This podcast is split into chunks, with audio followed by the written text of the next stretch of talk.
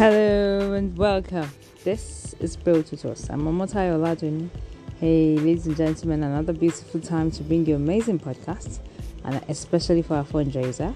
And I'd like to title this one "When It's Bigger Than You, Then It Has to Be God." Ladies and gentlemen, you agree with me that we all have projects in our minds. We have different things that we worry about that we desire to do.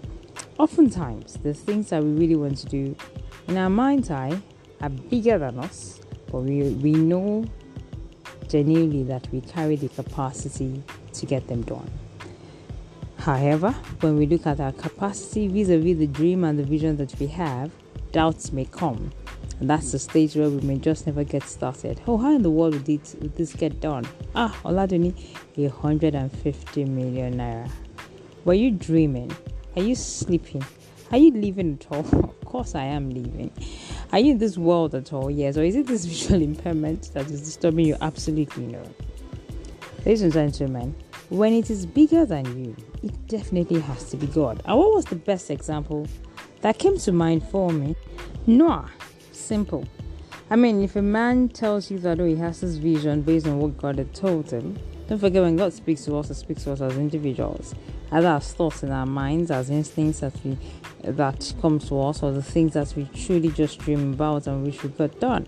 So I can imagine when Noah said to someone that he wanted to build an ark, an ark that could carry a whole his entire community, his entire race, and probably maybe a whole nation and many animals, you know, to be in there, you know, and that he needed an ark that that big. Of course, anyone would be thinking, Noah, do you even have money at all? Do, do you even have a boat before you now think of a ship or something that you call an ark? I mean, I, am tempted to liken it to the Titan, something so huge and so big that can take a lot of people. And then you're saying that you want to build an ark? You probably don't even have the capacity to build anything. You know, don't no wonder God had to send him to Bezalel. The Bible tells us that He sent him to Bezalel, a young man who understands the workings of iron, of wood, you know, of craft, of just getting things done.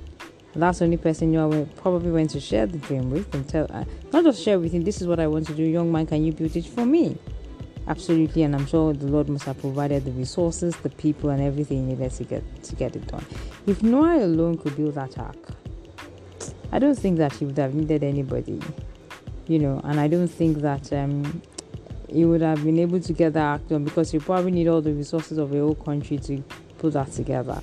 But because it was a God idea, God gave it to him, his God provided the resources. And I'm going to say to you that as a response to establish a digital skills center for the visually impaired and blind in Nigeria, asking for 150 million naira, it has to be God. And I can bet you that the same God who put that vision in my heart to get it done will get it done. It's going to use many people, including you and I listening out there, to make donations so that this can be possible. But trust me, is this just an Oladuni idea? Not just me sleeping. Maybe me too, because God needs to speak to someone. But it's a God given idea. And God given ideas oftentimes bless many more people. It's oftentimes more than just you and your family and just your dynasty.